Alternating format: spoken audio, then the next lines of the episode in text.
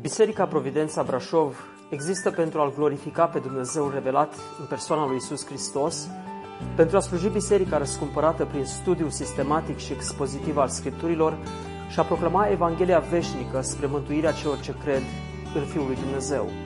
Puteți asculta și alte mesaje sau serii de prelegeri vizitând website-ul nostru www.providențabrașov.ro Hristos s-a născut.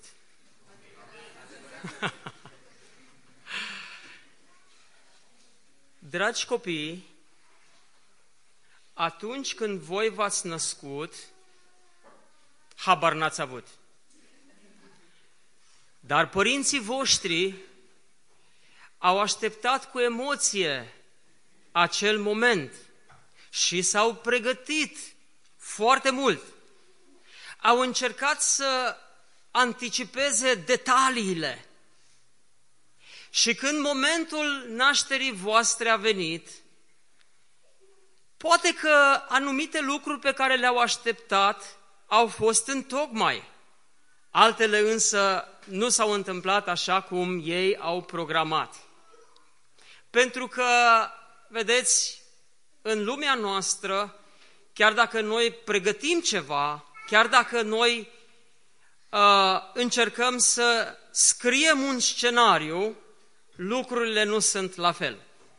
Vreau să-l întreb pe mame, așa este? Așa este.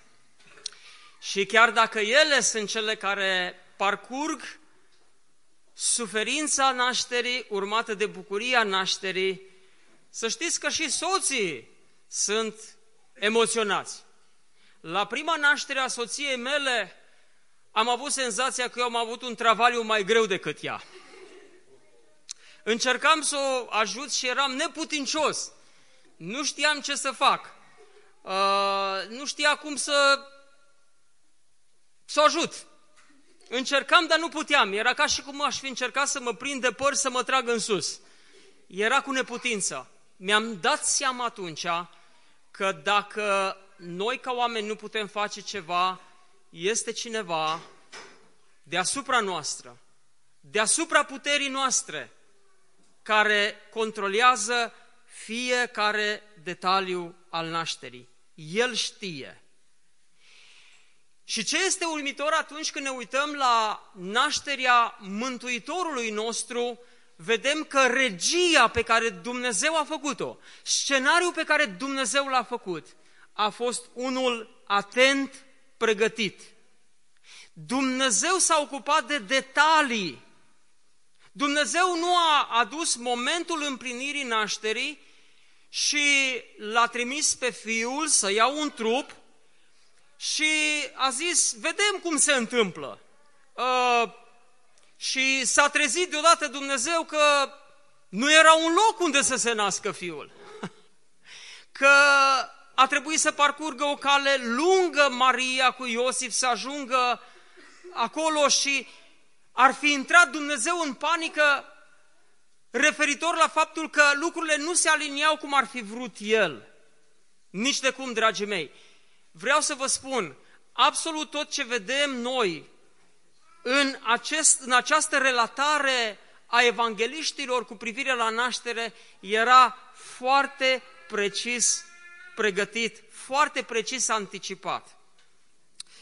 Și cu această imagine în minte, aș vrea să citim fragmentul pe care îl vom uh, analiza în dimineața aceasta, o dimineață frumoasă care ne aduce aminte despre nașterea Mântuitorului nostru. Matei, capitolul 2, de la versetul 1. După ce s-a născut Isus în Betleemul din Iudeia, în zilele împăratului Irod, iată că au venit niște magi din răsărit la Ierusalim și au întrebat, unde este împăratul de curând născut al iudeilor? Fiindcă i-am văzut steaua în răsărit și am venit să ne închinăm lui. Când a auzit împăratul Irod acest lucru, s-a tulburat mult și tot Ierusalimul s-a tulburat împreună cu el. A adunat pe preoții cei mai de seamă și pe cărturarii norodului și a căutat să afle de la ei unde trebuia să se nască Hristosul? În Betleemul din Iudeea, i-au răspuns ei, căci iată ce a fost scris prin prorocul, și tu, Betleeme, țara lui Iuda, nu ești nici de cum cea mai neînsemnată din căpeteniile lui Iuda, căci din tine, se va, din tine va ieși o căpetenie care va fi păstorul poporului meu Israel. Atunci Irod a chemat în ascuns pe magi și a aflat în tocmai de la ei vremea în care se arătase steaua. Apoi i-a trimis la Betleem și le-a zis, duceți-vă de cercetați cu diamănuntul despre prunc și când îl veți găsi, dați-mi de știre ca să vin și eu să mă închin lui. După ce au ascultat pe împăratul, magii au plecat. Și iată că steaua pe care o văzuseră în răsărit mergea înaintea lor, până ce a venit și s-a oprit deasupra locului unde era pruncul. Când au văzut ei steaua, n-au mai putut de bucurie. Au intrat în casă, au văzut pruncul cu Maria, mama lui, s-au aruncat cu fața la pământ și s-au închinat. Apoi și-au deschis visteriile și i-au adus daruri, aur, tămâie și smirnă. În urmă au fost înștiințați de Dumnezeu în vis să nu mai dea pe la Irod și s-au întors în țara lor pe un alt drum. Amin. Dumnezeu pregătește detaliile. La Dumnezeu nu există imprevizibil, nu există surpriză ca să nu știe ce să facă. El a pregătit detaliile în așa fel încât atunci când a trimis îngerul a știut ce să facă, să anunțe. Apoi, recensământul acesta organizat de Cezar a fost unul scris în scenariul lui Dumnezeu. Și în final, păstorii care au auzit îngerii anunțându-i de nașterea Mântuitorului și magii aceștia care au venit de la depărtare din răsărit, totul era în regia lui Dumnezeu. Totul era în scenariul lui Dumnezeu. Și așa este și viața ta. Nimic din ce are loc în viața ta, chiar dacă ești mic, chiar dacă ești în vârstă, nu este fără cunoștința lui Dumnezeu. Momentele de succes din viața ta nu sunt succesele tale. Momentele de încercare din viața ta nu sunt ceva lipsit de importanță și lipsit de calcul în economia lui Dumnezeu. Totul este aranjat de Dumnezeu. Dumnezeu știe. Poate nu știi pașii următori care vin în viața ta, dar Dumnezeu știe. Și demonstrația cea mai bună, una din cele mai bune demonstrații, le avem în evenimentul nașterii Mântuitorului nostru, Isus Hristos. Dar ce este frumos să remarcăm, dragii mei, după ce în mesajul anterior am văzut că nașterea a avut o componentă obscură, a avut loc într-un fel, într-o simplitate. O femeie, o tânără, Maria, logodită cu Iosif, necunoscuți, fără o prestanță umană, fără o faimă, simpli, oameni simpli, dintr-un cătun, Nazaretul din Galileea. Nazaretul era un sat prăpădit. Ce poate ieși bun din Nazaret? Ca și cum ai zice la noi, ciorogârla. Fără vreo importanță. Și totul începe într-un loc lipsit de importanță. Și deodată Matei schimbă direcția și deschide un nou tablou, de această dată nu, într-o, nu într-un cadru al simplității, al discreției, al obscurității, deodată lucrurile se mută undeva sus, undeva în zona elitelor, undeva unde erau demnitari, oameni puternici pe pământ, elite politice, elite religioase, oameni înțelepți. Observați schimbarea aceasta. Undeva ceva într-o dimensiune a simplității și deodată ne mutăm undeva într-o zonă a într-o zonă rarefiată, undeva unde sunt oameni puternici. E bine, ce se întâmplă aici? Sunt trei categorii care ne sunt prezentate. În primul rând este Irod, împăratul Irod cel mare, un împărat cu o anumită însemnătate acolo în zona Iudeii, în zona Galilei. El este cel care reprezintă puterea politică.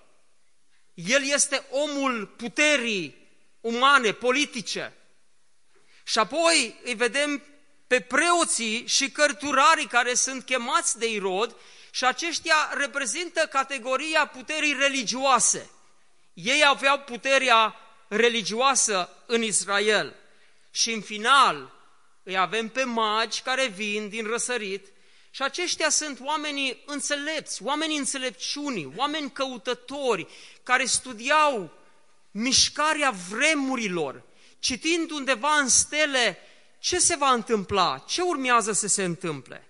E bine, aș vrea să ne uităm la aceste trei categorii și în final poate să ne regăsim într-o formă sau alta, într-una dintre acestea. Irod. Irod cel mare era împăratul iudeii în vremea aceea. Însă împăratul acesta, vedeți, este consumat de o anumită teamă, de o anumită frică. Și frica lui cea mai mare este să nu-și piardă puterea. Așa mă uit adesea când sunt campaniile electorale, la cei care au fost în exercițiu public, în exercițiu politic, fie ca și uh, președinți sau primari sau consilieri de un fel sau altul, ei merg spre următoarea campanie electorală cu teama că nu vor fi realeși. Și își fac calcule de tot felul uh, ca să poată câștiga din nou un mandat. Irod era consumat de frica că într-o bună zi puterea lui va fi luată. Și frica aceasta venea din două direcții. Prima direcție era din zona locală, de acolo de unde el stăpânea. Se temea că cineva din familie va uzurpa, va uzurpa tronul. Se temea că cineva din uh, aparatul lui politic se poate ridica împotriva lui. Și era un potențial pericol de acolo, un potențial pericol local. Dar exista și pericolul de la Roma, pentru că Irod a fost numit pe tronul iudeii de către Cezar. De ce l-a numit Cezar pe Irod ca împărat? Știți de ce? Cezar a făcut ceva asemănător cu ce sultanii vremurilor au făcut cu țările române. Ei au numit în țările române stăpânitori care erau pricepuți la a aduna birurile și a le trimite la înalta poartă, în Istanbul. Și cel care se dovedea cel mai priceput în a stoarce poporul de biruri, adesea era numit. Și noi, vremuri de câteva secole, am avut astfel de conducători, vasali la sultanul, oameni care își țineau puterea pe spinarea poporului. Și acesta era Irod. Era un om care funcționa pentru Imperiul Roman, adunând birurile și trimițându-le la Roma. Însă era o teamă pentru el că s-ar putea ca poporul acesta, care a fost un popor răzvrătit de-a lungul istoriei, să se ridice împotriva lui. Și un motiv bine întemeiat era următorul. Irod cel mare nu era din seminția lui David, nu era din familia lui David și prin urmare Irod cel mare nu avea drept legitim să fie pe tronul iudeii. Și el știa bine acest lucru. Și mai știa încă un lucru. Știți din ce spiță de neam era Irod? Nu o să vă vină să credeți. Era edomit. Era edomit. Și edomiții de-a lungul istoriei au fost vrăjmașii poporului lui Dumnezeu. Și iată-l pe tronul iudeii, un edomit care nu era din familia lui David și care era a servit Romei. De aceea, fobia aceasta al puterii a pus stăpânire pe Irod. Și când au venit niște înțelepți spunând, am auzit că s-a născut împăratul iudeilor. Înțelegeți de ce Matei notează acolo că Irod s-a tulburat foarte mult și când Irod s-a tulburat foarte mult, toți din jurul lui se tulbură. Pentru că atunci când se enervează un împărat, cad capete în stânga și în dreapta și spune că tot Ierusalimul s-a tulburat împreună cu el. Pentru că îl putea apuca nebunia pe Irod să facă ceva ce a făcut Cezar odată, Nero, uh, când a dat foc Romei. Se putea întâmpla lucrul acesta. Irod era un om consumat de frică. Și astfel el a început o serie de crime în familia lui și a omorât doi din copiii lui. L-a omorât pe marele preot care era socrul lui și a omorât o grămadă de oameni din aparatul său politic. Tot timpul să-și securizeze poziția pe tron. Acesta era Irod care a culminat în teama lui de a-și asigura puterea prin genocidul acela în care a omorât pe toți copiii de la 2 ani în jos, din Betleem și din împrejurile, împrejurimile Betleemului, sperând că astfel va omorâ pe împăratul iudeilor pe care evreii îl așteptau de viacuri. Acesta era Irod, puterea, puterea umană, puterea politică. A doua categorie este categoria preoților și cărturarilor. Când Irod a aflat că avea să se nască împăratul de, așteptat de evrei, i-a chemat pe preoți și pe cărturari să discute cu ei și se afle de la ei detalii bazate pe scrierile profetice legate de nașterea lui Mesia. Acum vreau să înțelegem ceva. Între Irod și aceste partide religioase și politice, cărturarii și fariseii, nu era o relație bună. Era o relație tensionată. Și poate cei care iubiți istoria veți înțelege mai bine atunci când vă gândiți la acei vasali numiți în vremurile trecute de turci peste noi și relația lor cu boierii. Boierii care stăpâneau și ei și aveau putere și adesea aveau putere financiară, erau uneori împotriva regelui, împotriva domnitorului, cel care era pus de un stăpânitor peste țările române. Ei, așa se întâmpla și între cărturari și uh, preoții cei mai de seamă și Irod. Totuși, Irod era într-o criză atât de mare în momentul acesta, încât i-a chemat pe acești vrăjmași ai lui ca să discute cu ei și să afle câteva din detalii și să rezolvă problema. A început astfel o cooperare. Au venit cărturarii și bătrânilor rodului și preoții cei mai de seamă și au fost întrebați de Irod unde trebuia să se nască Hristosul. Și uitați-vă, vă rog, la oamenii aceștia care aveau puterea religioasă în mână și care cercetau Scripturile. Imediat au știut, fără ezitare, fără să ceară împăratului timp să se ducă să cerceteze, să studieze, i-au spus în Betleemul din Iudeia, căci iată ce a fost scris prin prorocul, și tu, Betleeme, țara lui Iuda, nu ești nici de cum cea mai neînsemnată dintre căpeteniile lui Iuda, căci din tine va ieși o căpetenie care va fi păstorul poporului meu Israel. într-o zi, Samuel, prorocul Domnului, a fost trimis de Domnul să ungă un om împărat. Saul, alias Irod, era deja pe lista de eliminare. Și se duce Samuel. Unde? La Betleem. În familia lui Isai.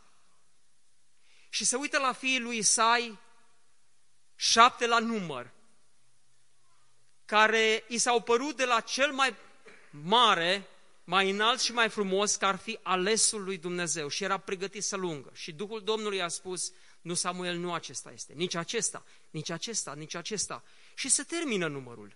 Și îl întreabă pe Isai, mai ai vreun fiu? A, mai am unul prăpădit, mic, e acolo cu oile plecat. Ei bine, cheamă-l. Și îl cheamă pe David, un copil cu păr bălai, și când îl vede Samuel, Duhul Domnului spune, El este! Și îl unge ca împărat. Și David devine arhetipul împăratului care avea să vină.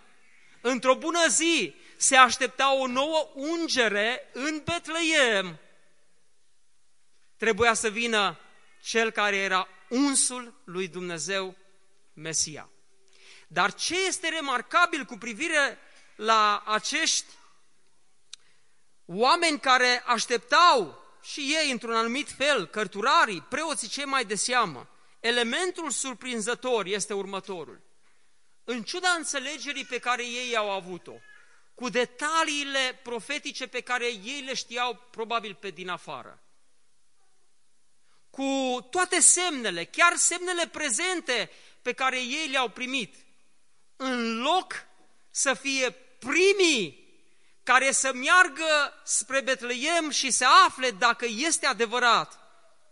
Uitați-vă că oamenii aceștia, după ce dau raportul împăratului, dispar. Dispar din peisaj. Nu se întâmplă nimic. Magii au străbătut mii de kilometri, asumându-și riscurile tranzitării unui deșert, unde sunt pirați, care pot să-ți ia bunurile și ei aveau valori pe care le-au adus cu ei, își asumă riscurile acestea, în timp ce cei care erau cei mai în măsură să se angajeze într-o căutare imediată, intră în pasivitate. Nu fac nimic. Stau deoparte. Și Domnul îi lasă deoparte. Dumnezeu nu lucrează la nivelul elitelor politice. Dumnezeu nu lucrează la nivelul elitelor religioase. Dumnezeu lucrează la oameni care sunt pregătiți să-L caute. Și întrebarea pentru tine astăzi este aceasta. În ce măsură în tine este o căutare? În ce măsură ești mișcat și dornic să, să-L cauți pe Dumnezeu, să-L cauți pe Hristos? Nu se întâmplă de multe ori în atitudinea inimii tale cam o chestiune asemănătoare cu cea a preoților celor mai de seamă. O, știm lucrurile acestea. A, predica. Deja știm ce are de spus predicatorul. Și, a, și asta o știm. Și suntem blazați, suntem comozi, suntem așezați pasivi. Nu există o pasiune, o căutare pentru Domnul Isus Hristos. Aceștia erau preoții cei mai de seamă, cărturarii, comozi, cârmuitori spirituali, așezați într-o instituție pe care o stăpâneau și își protejau instituția. Pentru ei, instituția era mai importantă chiar decât Mesia. Mesia era un accesoriu care susținea instituția, dar dacă Mesia ar fi interferat cu instituția lor, el trebuia eliminat. Reprezentanții poporului Israel nu-l primesc. A venit la ei și, la, și ei nu l-au primit. Și cine l-au primit? Cine l-au căutat? Magii. Sintagma oamenii înțelepți, spunea un comentator, ar fi mai potrivită pentru aceștia. Pentru că atunci când ne gândim la magi, ne gândim la magie neagră, albă sau de altă culoare, și suspectăm în uh, magii aceștia ceva negativ. Oamenii aceștia erau însă oamenii înțelepți ai răsăritului. Oameni care de fapt aveau o poziție foarte importantă pentru că ei erau cei care ungeau împărații răsăritului. Niciunul nu putea să vină să fie împărat dacă nu primea legitimitatea de la acești oameni înțelepți, de la acești magi, pentru că aceștia dădeau cumva verdictul cerului. Ce spune steaua, ce spun constelațiile, trebuie confirmat pe pământ. Și oamenii aceștia aveau ei ceva cunoștință despre țara lui Israel, despre cineva pe care ei, evrei, îl așteptau. De unde oare? Probabil de la Daniel, care a fost un mare om înrăsărit, care a vorbit și a scris chiar o profeție despre unsul. Și oamenii aceștia cercetau și cerul, cercetau și scrierile și astfel deodată au aflat că trebuie să se nască acest împărat așteptat de viacuri de evrei. Și iată, dragii mei, că ei se îndreaptă spre Ierusalim și se duc direct la Irod, cârmuitorul iudeii. Acum Irod, săracul, era undeva într-o dilemă. Ce să facă? Pentru că el era sub puterea vestului, sub puterea Romei, dar veneau acum o delegație din răsărit. Noi suntem în Uniunea Europeană și dintr-o dată, dacă ne-am trezit cu o delegație din răsărit, de unde? Din Rusia, de la Putin, n-ai zice, băi, noi cu voi nu suntem, noi suntem cu ceilalți. E, dacă Putin își trimite o delegație și aici oamenii ar fi să-i primească, să vedem ce au de zis. Și iată că, în general, se pare că din răsărit nu vin vești prea bune. Nu în cazul nașterii Mântuitorului, dar uh, pentru Irod n-au venit vești bune din răsărit. Puterea răsăritului era puterea Babilonului și puterea Persiei. Și Irod știa, bine, bine, suntem noi acum cu Occidentul, cu Vestul, dar Estul nu trebuie pus deoparte. Și iată că primește delegația aceasta și află vestea îngrozitoare pentru el, că de fapt s-a născut deja împăratul iudei. Ce-o fi fost în mintea lui Irod? La ce s-o fi gândit Irod? În orice caz, nu la lucruri frumoase. Nu era roz în mintea lui Irod, era negru. Era frică, era teamă. Și magii aceștia, neputând să afle de la Irod nimic, au continuat pe linia descoperirii directe de la Dumnezeu, au continuat să urmeze steaua care îi călăuzea și au ajuns la locul în care s-a născut Mântuitorul. Și cuvântul ne spune că au intrat în casă, au văzut pruncul, s-au aruncat cu fața la pământ și s-au închinat. E bine, magii aceștia, dragii mei, reprezintă și ei ceva, ceva mult mai frumos decât putem poate înțelege în contextul imediat. Știți ce reprezintă? Împlinirea promisiunii lui Dumnezeu făcută prin profeți că toate neamurile vor veni și se vor închina înaintea Lui. Știți cine sunt magii? Ăștia de ai noștri. Noi suntem reprezentați de magii aceștia.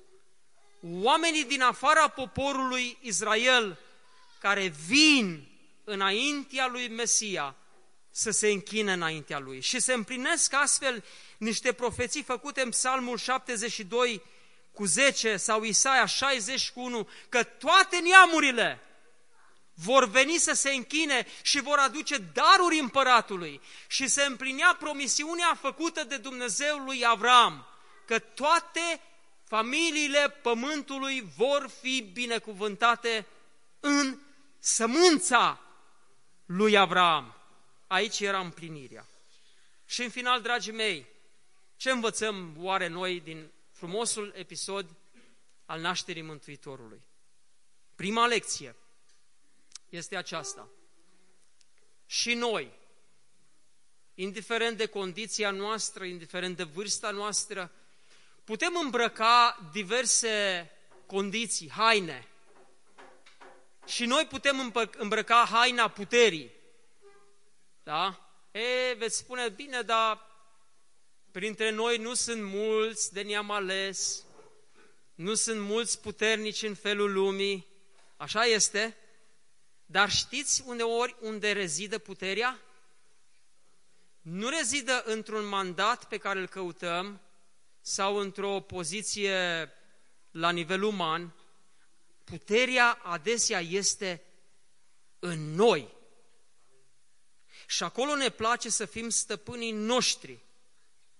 Și acolo ne, ne place să fim irozii sau cezarii care ei vor să-și stăpânească viața și să nu accepte un împărat care se naște să-i stăpânească. Cu alte cuvinte, pe tronul conștiinței tale, pe tronul inimii tale, cine este? Ești tu așezat, puternic, ținându-te cu mâinile de puterea din tine? Căci atunci când vine Hristos, un lucru este clar. Trebuie să te detronezi și să lași pe Hristos să fie pe tronul vieții tale. Și să știți că dacă lucrurile acestea s-au auzit, nu odată, ci de mai multe ori, acest lucru este adevărat în dreptul multora din acest loc. Ne place, ne place să stăpânim, ne place să conducem, dacă nu în structuri politice, ne place să conducem în casa noastră. Și adesea soții conduc prin autoritate și țipete și violență chiar, în loc să lase pe Hristos să conducă temperamentul lor, mintea, caracterul lor, soțiile și ele au dorința de a stăpâni, că nu degeaba Dumnezeu a spus, dorințele ei se vor ține de tine. Întotdeauna va exista dorința Evei de, a, de a-și impune stăpânirea. Există frământarea aceasta a stăpânirii în noi. Ne place să stăpânim. În noi există acest germene satanic. Vreau să fiu eu în control. Și acum, când Hristos vine și se naște, El spune, cine este stăpânul? Cine este pe tron? Este ceva de gândit aici. Putem îmbrăca și haina religioasă a cărturarilor și a preoților cel mai de seamă. Nu în sensul unei haine cu patrafir și cu aur și cu sutană și mitră și așa mai departe. Nu, nu, nu, nu, nu. Ci haina aceea a omului care se duce la biseric și este cu cernic și este la locul lui și dă bine o imagine care este transmisă întotdeauna în culori frumoase celorlalți. Dar nu este adevărat și în taină. Lucrurile stau diferite ca și țoalele alea de pe vremuri, care erau frumos țesute pe partea din față, dar dacă le prindeai și le întorceai pe partea cealaltă, cum erau? Pline de fire, de noduri, de tot felul. E, cam așa este uneori viața noastră. Bine cosmetizată în exterior, are o imagine frumoasă, dar lucrul nu este adevărat și în interiorul nostru nu sunt haine la fel de frumoase. Și preoții și cărturarii reprezintă această imagine exterioară, dar fără o substanță interioară.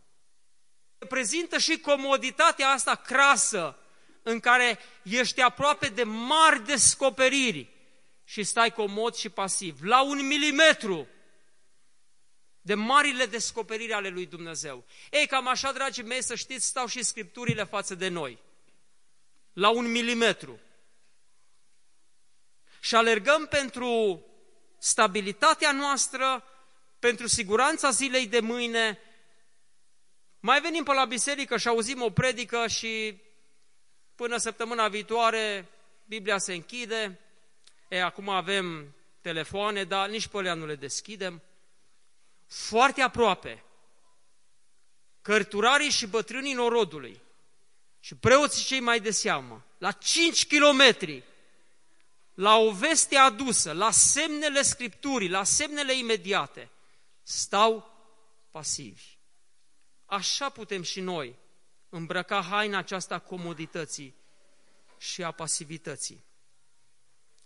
Instalarea comodă în religie, și aceasta este a doua lecție finală, instalarea comodă în religie, fie ea și o religie bună, este periculoasă.